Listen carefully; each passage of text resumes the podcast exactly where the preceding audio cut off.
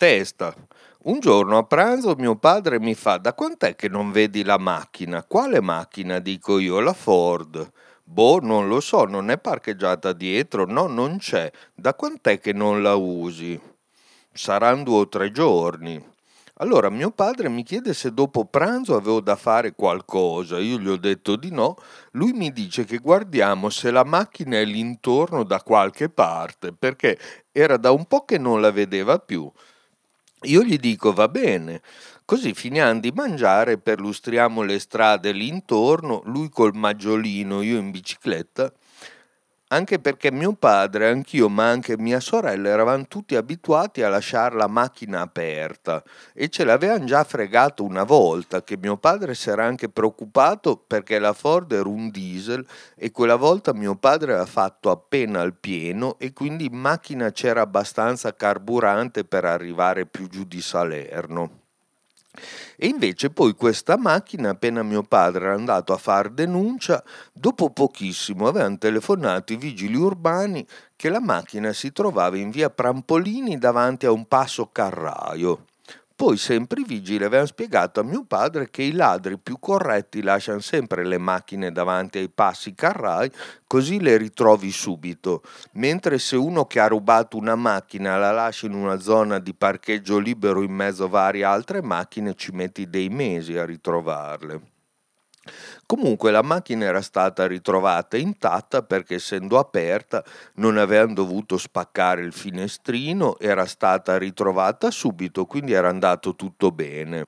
E quindi questa volta avevano guardato anche davanti ai vari passi carrai e nelle varie stradine chiuse e così via, ma dopo due ore di giri ci eravamo ritrovati a casa senza aver visto la macchina e mio padre ha detto che andavamo a fare la denuncia e se ci venivo anch'io che doveva essere l'ultimo a aver usato la macchina due giorni prima.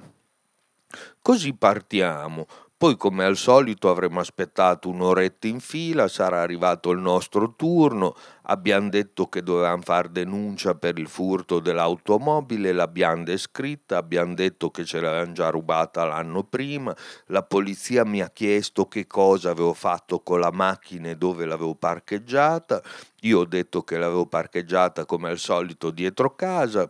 E finito tutto torniamo a casa. Dopo cena mia sorella arrivava in treno da Bologna, mio padre esce per andare a prenderla, poi dopo un'altra mezz'ora, mentre guardavamo la tele con mia madre, suona il telefono, mia madre va a rispondere e torna tutta sorridente, contentissima e dice il papà ha ritrovato la macchina. Io dico ma dov'era? Mia madre dice che era sul viale, a metà tra i giardini pubblici e largo Garibaldi. E lì il flash, appena mia madre ha detto così, mi è partita una bomba in testa, che ero andato in biblioteca in macchina. Lì in biblioteca avevo incontrato Manzini, che abita a 50 metri da casa mia, ed eravamo ritornati come al solito insieme a piedi facendo due chiacchiere. Macchina completamente scordata. E lì ho pensato, ma com'è possibile che mio padre mi abbia chiesto se avevo visto la macchina quando l'avevo usata e non mi sia venuto in mente niente? Poi sono andato in giro due ore a cercare la macchina, sempre niente. Poi siamo andati alla polizia e la polizia mi ha chiesto di descrivere l'ultima volta che avevo usato la macchina, ancora niente. Ma se invece della macchina che ha la targa che è un reato grande, era una bicicletta, io l'avrei persa così e basta e non avrei mai saputo d'averla dimenticata io. Che è terribile che se uno ha dimenticato una cosa e non si ricorda d'averla scordata, non si ricorderà mai più d'averla scordata, buco completo senza speranza. E comunque appena è tornato mio padre, che aveva già telefonato alla polizia, e gli ho detto che ero stato io a parcheggiarla lì e mi ero completamente dimenticato, mio padre mi ha detto vabbè, ma taci, non dirlo a nessuno che la macchina aveva già 10 multe e mi hanno detto di andare con la denuncia di furto che le multe ce le annullano tutte.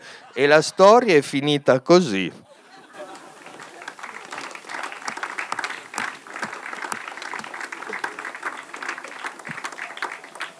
Non c'è un vigile presente.